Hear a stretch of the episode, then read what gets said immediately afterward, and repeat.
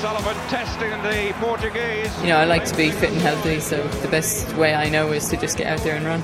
Running was an outlet for me to, I guess, feel good about myself and, and take out some of the angers that were going on in my life. Sonia O'Sullivan is going to take the world title back to Ireland. It's 55 days to the London Marathon, and what is on my mind? Well, what might I forget? If you're training for a marathon in the coming year and you're getting tips and advice from people you know who've done it before, they might be forgetting the things that they forgot because these aren't often a source of pride for people. The little things that you don't remember, that you have left at the end on a long finger that might change your day or your experience of the marathon. Well, who better to give us advice on those things than the greatest of all time? The Queen of Irish Athletics, Sonia Sullivan, is here with me. Sonia, thanks so much for joining us on the line again from Melbourne. How are things there? Good. It's um, good to be in Melbourne again. I went down the coast for the weekend, which was really nice. It's always nice to get down there and get away from the city and um, out into the, the wilds of the cliff tops and beside the sea. And it was, yeah, it was it was a bit wild down there this week, uh, but nice, nice for running.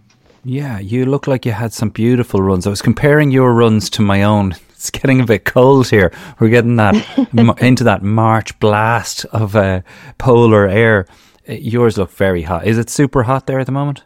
It's actually not too bad at the moment. It was hot. There was a track meet here on Thursday night, and it was pretty hot going into that. There was a hot wind, and it was up around 30 degrees at seven o'clock at night for the meet. It was like when I used to run here at the Melbourne track meets in the 90s um, it was kind of brought back to life. They had brought down Fred Kerley, the best 100 meter runner in the world at the moment, and he got a big crowd in the door, along with all the um, Australian athletes um, who, yeah, put on a really good show. It was great. It looked amazing. it looked so atmospheric. Do you feel a resurgence in the sport that there's there's a bit more buzz around it, or is it just that now that I'm taking an interest, I recognise that people are interested in this thing?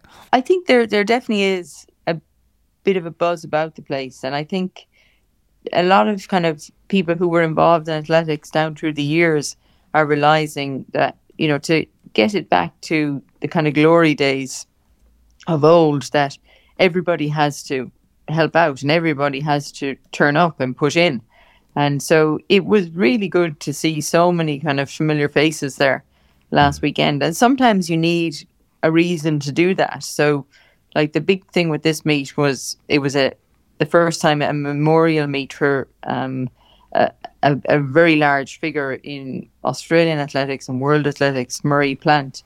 He was an agent um, who would have been involved with bringing a lot of athletes to Australia, particularly in the lead up to the Sydney Olympics and then helping them out a lot in Europe, the Australian athletes. And he worked a lot with the BBC and getting athletes to come and do interviews after races. So he was a very popular figure. And he died three years ago, and he was quite young, I think, like just in his late 60s. Um, and it was very unexpected. So this was kind of, I suppose, the the purpose or the reason to get this meet really regenerated and get people involved. And um, I suppose when you have some kind of a purpose like that, it does bring people together. Yeah. And then by doing that, people kind of appreciate what they once had and that, you know, we can have it again. Um, so it, it's really, it was really good. And I think there was a lot of really good races. Um, the with the women's 1500 meters, particularly, was very competitive race. There was a pacemaker in, but not too fast. And so it meant that it really came down to a, a very tactical affair at the end. And um, you know, when when a race is like that, it, it really kind of draws the crowd in and mm. builds excitement in the stadium. So there was a lot of noise, there was a lot of energy, and yeah, I think everybody went away feeling like this was really great. I, I hope we can do it again. Yeah, and these guys, the the is it Maurie Plant?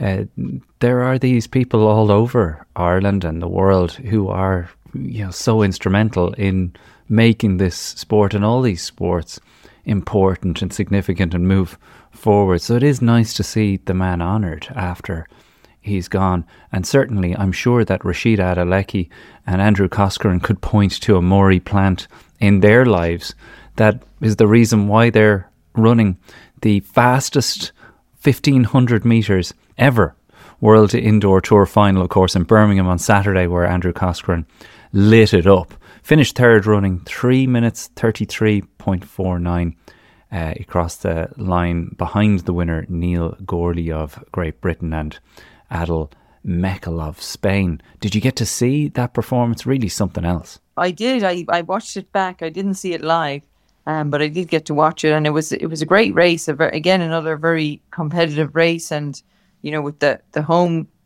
crowd having a, a home winner in um, Neil Gourley, you know, that really got people up on their feet. But it was super to see, you know, three Irish athletes running Andrew Coscoran, Luke McCann, and Nick Griggs, you know, yeah. all in the top 10 and all running their best times ever. He took your friend Marcus O'Sullivan's record, which he set back in 1988. Will he be sore over that, or will he just be delighted that somebody's running that fast? I, I think Marcus will be relieved, you know, that finally someone has actually, you know, matched and beaten his records because, mm. you know, these records, when they're around for such a long time and uh, people are running so many fast times, you know, the, the days are numbered for sure. And you're just waiting for it to happen. And it just, you know, highlights the progression of athletics and you know that Ireland and Irish athletics athletes are are keeping up with that mm. and um, you know so you athletes they've been knocking on the door of these records for such a long time but I think when you have a group of athletes who push each other and compete with each other and I'm I'm pretty sure you know Andrew doesn't want to get beat by Luke and Luke is trying his best to you know overcome Andrew in these races that they definitely push each other on. So, you know, you're in these races and you're not running around blind. You are aware of your countrymen yeah. running alongside you. And, you know, that's, you know, as much as you want to get the best placing that you can or be as competitive as you can on the European stage, the world stage, the first step in that is to be the best in your own country. Rhasidat Adeleke had another huge performance over the weekend. And speaking of not being able to see your countrymen, I mean, she's all the way out there in America by herself running for Texas. Uh, it must be really hard as well, equally, Sonia. It's like there's there's so much of the creature comforts of home that she's missing out there. How much did that impact you when you were running at Villanova, where you know, you're you're trying your best to, but you're still in this foreign land. You're in this place where nothing is really familiar. Yeah, I mean, I think when things are going well, then you're not as bothered by stuff like that. I think you know when things are not going so well, then you definitely crave the comforts of home, and you kind of highlight all the things that you're missing more than anything. But I think when things are going well, like they are for Rhasidat, and you know, I'd say at the minute now she's quite happy down there in, in Texas. It'd be mm. relatively warm compared to Dublin. and uh, she, she wouldn't be missing that too much out there on the cold tracks. In uh, I think Tallaght is her where she would normally train. Yeah. Um, but yeah, no, she's been absolutely amazing. I mean, she said, you know, she's really been specifically training for the 400 meters just for six months or so, and you know, to be so close to breaking 50 seconds indoors is amazing. But what's amazing is she broke the NCAA collegiate record, 50.33, as well as the Irish record. And the NCAA championships are coming up in a couple of weeks' time in Albuquerque, New Mexico. But a couple of hours after she ran 50.33, another girl in Florida, the University of Florida, Talitha Diggs, she came and broke the American record in 50.15. So it's going to be a hell of a race. Wow. At the NCAA championships. I mean, it's, you know, and it's, so it's, it makes it even more interesting, I think, when you have the head to head competition there. I have been in touch with her. We do want to have her on the show. It will happen. But in the meantime, she's obviously head down getting things done. Same with Israel Olatunde. He said he's going to do the show at some point. We will get all these people for you. I am working my butt off to try and line up the best 10 Irishman abroad guests to celebrate our 10th birthday this year. On Sunday, we welcomed Steve Coogan to the podcast. Yes, aha, Alan Partridge was on the show on Sunday. You can go back over there and listen to the whole thing on patreon.com forward slash Irishman Abroad. Hello, you're listening to the Irishman Abroad podcast with me, Jarlath Regan. This is episode one. I am extremely excited about it. The move to England seems to have worked out for the best as Jarlath's Chat Show podcast, An Irishman Abroad, has a million listeners every week. It's always up in the top one, two, or three of the most popular podcasts in a given week. An Irishman Abroad has earned rave reviews for fancy newspapers like The Guardian, The Irish Times. I listened to a lovely interview this week by Jarlath Regan on the Excellence and Irishman Abroad podcast. He has just returned from a trip to the Edinburgh Fringe where he recorded the 100th episode of his hugely popular broadcast series, An Irishman Abroad. It's absolutely brilliant. I'm a big fan and it's going from strength to strength. They freak to sweat the. The experience in Europe was beautiful. Jarlath Regan, he did a great job. I met him in Edinburgh. The one, the one I like is the Irishman Abroad one, and mainly because the, his interviewing style is so brilliantly ramshackle. At the start, it really annoyed me. It has to say, I re- really annoyed me at the very start. When they sweat the technique. You think it's ramshackle? Yeah. No, I, I think Jarlath actually really is ahead of the game actually when he's interviewing. It's an honour, Jarlath, to love your podcast. well, thanks, thanks a lot. Somebody told me about your podcast a few years ago, and I obviously travel a lot. The Irishman Abroad definitely tick the box, and I've downloaded a lot of your podcasts. And listen. Most of all, it's a time for honesty, lads. Honest Ken early there. How you doing, Mark? Honest Ken, you showed the way in the very first broadcast I heard in 2017. This is from an Irishman abroad. I think you had half of the uh, previous uh, Irish rugby team on it. I was getting, uh, for God's sake, will you, will you, will you do me a favour? Will you get him off my back? Will you just talk to him? Will you? We're deep, deep, deep in the training plan for the marathon. I spent Sunday with a gang of great listeners out in the Phoenix Park running 26 kilometres with two threshold kilometres thrown in at 13 and 25. These are numbers, Sonia, that I never thought I would run. Let's be honest, I'm not sure you ever thought I would run at a pace of 5:15. I I I, I kind of can't get my brain around what's happening, and I think that some part of me is uh, concerned about these so-called phantom injuries. If we're going to talk about one thing that people aren't really aware of in terms of marathon training, can I ask you about this phenomenon of the phantom injury? What is it? Have you had it? And how do you cope with it? Yeah, well, you're probably um, you're probably not going to what experience the phantom injury until the week before the marathon. And then everything is going to come out. okay. Like you, uh, you actually have been there before when you've kind of eased off or backed off a little bit, and um, you know you get these aches and pains that you kind of think, hang on, where are all these coming from now? But it is a very common thing for athletes to have random aches and pains and just things that seem really serious, like as you're tapering for uh, particularly a big race like a marathon. I don't know what it is, but it does happen, and you just have to be ready for it. Is there any studies on it? Is, have you read anything about it? It seems like something that Uh, I can't find any literature on. I actually did read a little paragraph about this last week, and it was because another athlete, a coach actually, had mentioned to me that one of her athletes, every time she goes to race, she has these like random things, you know, kind of stopper. up. Yeah. Yeah, they crop up, and then it kind of throws a spanner in the works when all the training's been going well. And then I was reading the book we were talking about last week, this Mark Coogan book about running your personal best. And there's kind of all these little tidbits and comments and different things in there. And I'll send you the picture because I took a picture of this from my friend.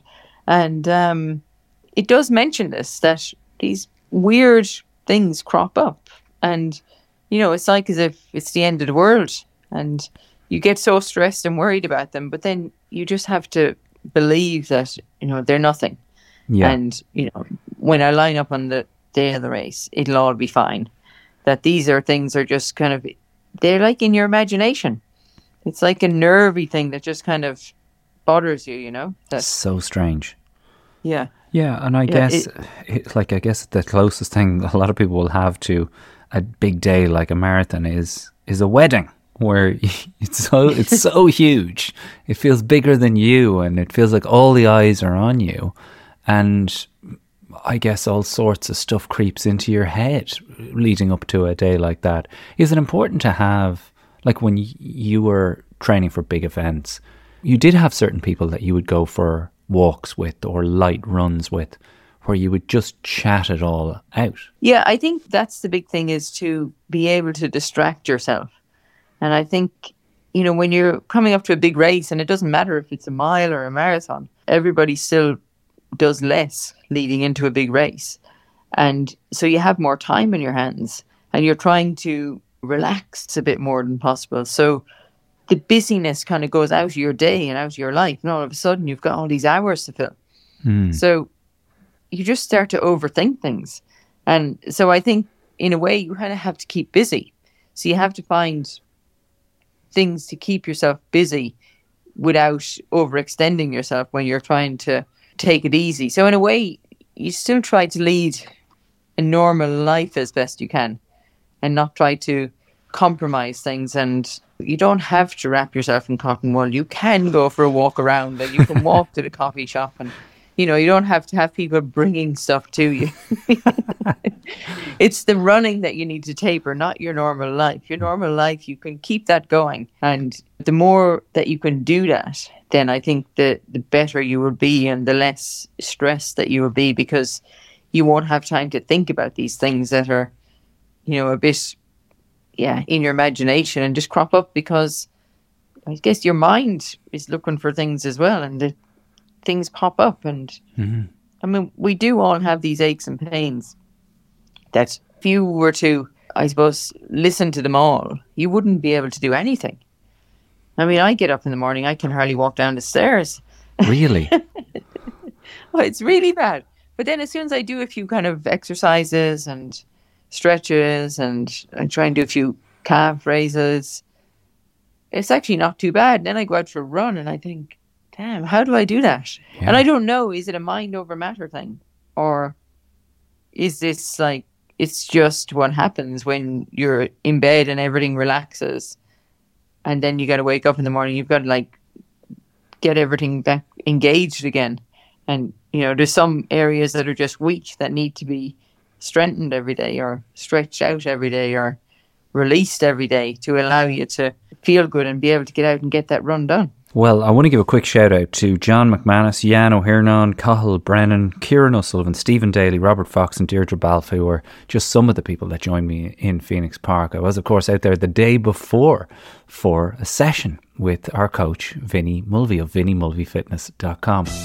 Talk to Jar. Joe on 1850 715 815. People pulling away in their cars now. It's a bit of a beast of a session now, Vinny. You wanted to leave them knowing they'd done something, right? Yeah, yeah, you, you had people questioning themselves today, and a few people, uh, you know, got going into their uh, deep into their souls in that session. I think. I mean, it was one mile to start with, then two 800s, then three 400s, and then four 200s. Yeah, so a kind of a pyramid, but the opposite way, if you Yeah. get me. So, so you're doing one, yeah, one, uh, two, three, and four of each. You know, so. Yeah, well, um, like I, I, I loved it, and it's funny the way we talked last week about getting comfortable, being uncomfortable, and quietening the inner voice to quit. But it is funny the way a session like that is actually rehearsal over and over again for different ways in which your body's going to say, "I've enough of this." Yeah, well, the the thing about it is like that session. I got you all to run the mile as hard as you could. Like we could have just started off like a regular session and done Easy. okay mile, kind of comfortable, and then you know two eights comfortable. But I told you all. I didn't. I did well for a start. I didn't tell you what was coming, so Yeah. I drip feeded you the session. So if I had told you what was coming, you wouldn't have pushed as hard on that mile. So Yeah, because you kind of sold it to us as do your mile, and then the rest's going to be easy.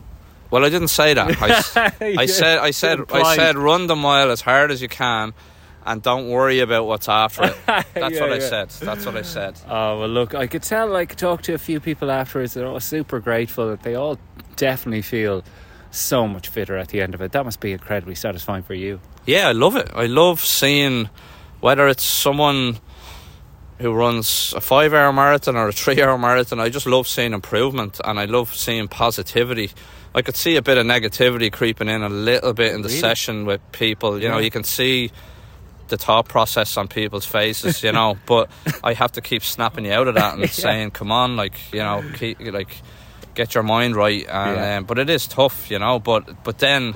The second you finish, you just see everyone's face and they're buzzing. You Like know? the last 200 that people ran, I couldn't believe the speeds they were getting out of it. Yeah. Probably because they could just see the finish line inside, but also the fitness coming through.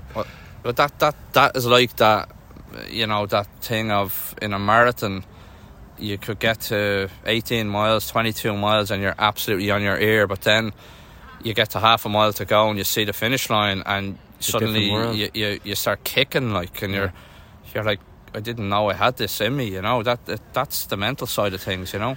Thank you so much, Vinny. Yeah. We'll talk to you yeah, during you're the welcome. week. All right, good man. Sonia, to do a session as tough as that before uh, my longest run ever. I didn't sleep great on either night, and it made me wonder. And I wanted to ask you this in the realm of things that get forgotten: Is sleep the thing that we tend to not devote time to in the preparation with 55 days to go to a marathon? Because surely, as you ramp up the training, you're ramping up thought towards your nutrition, thought towards your recovery, but sleep doesn't seem to get a mention in there. Surely that needs more thought. It does need more thought. And sometimes you just assume by running more and being more tired that you'll sleep better, but that doesn't always happen. Hmm. So what what was your session again on Saturday?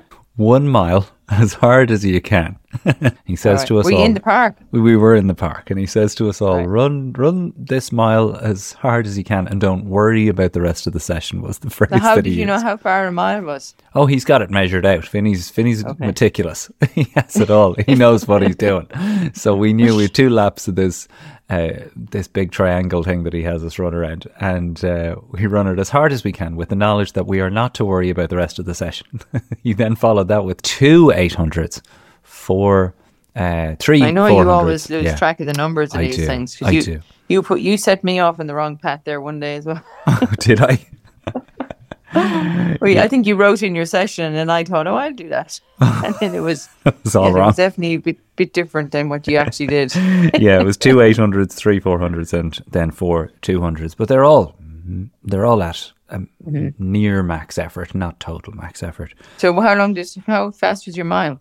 Um, how would I even find that? You know, I, d- I have this as a oh big my announcement, God. Tina. Did he not give? Did he not shout out the time when you crossed oh the line? yeah, he did. He did. What did I do it in? Um, six ten.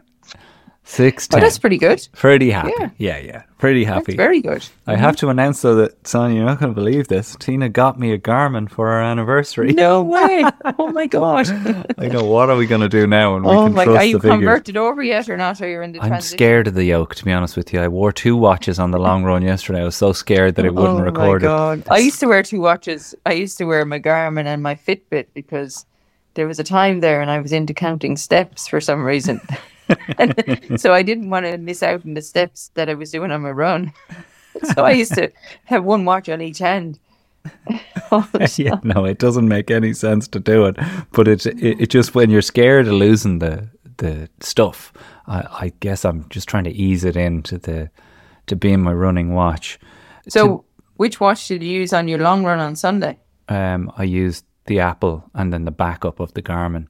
Uh, just because you So the. Garmin is not connected to your Strava. It, not yet. It, it is ready to go, but I'll, I'll give it a I'll give it a go this week. I will be in Bushy Park on a Saturday to do the park run. If anybody wants to Oh, join right. me Oh, wow. there, um, but this this thing of uh, devoting thought to sleep. If we could go back to that, when you say you do need to give more thought to it, because I slept very badly after that session, partially because I thought to myself, what am I, how am I going to do this long run after that kind of an effort? And then uh, after the long run, I slept terribly. What do we need to do in terms of devoting time and effort to improving sleep in the lead up 55 days out from a marathon? Well, I think you probably need to work out some kind of a sleep routine and a pattern of. And I know it's difficult because you have like your schedule varies a lot. Yes. But if there's kind of a an hour before you go to bed that you can kind of okay put away the phone, the iPad, the laptop, all the screens, and then have whatever drink you have before you go to bed. Um, your whole kind of routine of what you do on your way to bed, and then maybe even finding. I think what's really important is to find a good book. I think I, I sleep the best if I have a book that I'm really looking forward to reading the book before I go to bed, and you get to read a chapter of it at least before Mm. you sleep. Yeah. And I think that's when I sleep the best is when you're able to bring yourself into that relaxation phase. And so you're not just going to bed because it's 11 o'clock or 12 o'clock, but you're going to bed because you need to get the rest and you need to get the sleep. Yeah. And I'm very much, I don't like to go to bed too early. I have, it's like I have an aversion to going to bed early. I don't know why. Like anything before 10 is way too early. But you wonder, like, how do you change that? Or Yeah. can you change that? Well, I think I the was book listening. is a great shout. The book is a great shout. The book is great, this and I think if if it's a good one, then you look forward to it. And so, and it also has if it's a, good book isn't always as stimulating. So, a running book is probably not great No. because there's too many facts and details and things in there that you need to remember. Mm. So, I don't know. Maybe we need someone to recommend a nice book for us to read. I'll try that this week and I'll let you guys know how I get on. I'll remove all the screens from the upstairs of the house and see does it improve things. Probably a bit of overthinking, as we know, is a problem for me. And, you know, when I've got as many plates spinning as I do, and as many of you do, it is, impor- it is important to separate yourself from those thoughts as you head to bed. There's so many more tips to come in this episode around the areas of marathon training that we tend to forget. Sonia is going to go around the parishes and see what you guys have been running. We had some stellar performances up and down Ireland, the UK, and across the world that we'll need to talk about. Please do and get in touch with the show. Irishman Abroad Podcast at gmail.com is the way to email us and ask Sonia anything. Ask any question you like, and we'll try and include it in the mailbag. We haven't done a mailbag episode in a in a few months, Sonia. We'll have to have to get going on that. Get your questions in. Irishman Abroad Podcast at gmail.com. Come over to Patreon though and hear the second half my discussion on this great topic and gain access to all of our episodes from the last ten years. one of the keys to like maintaining your brain mass is pushing past that comfortable zone physically, you know, exercise wise. major title for the first time in his life. The champion of the world. Imagine you know a world where everybody could go out the door and engage in the kind of exercise that's going to make them more relaxed, more healthy, burn off stress,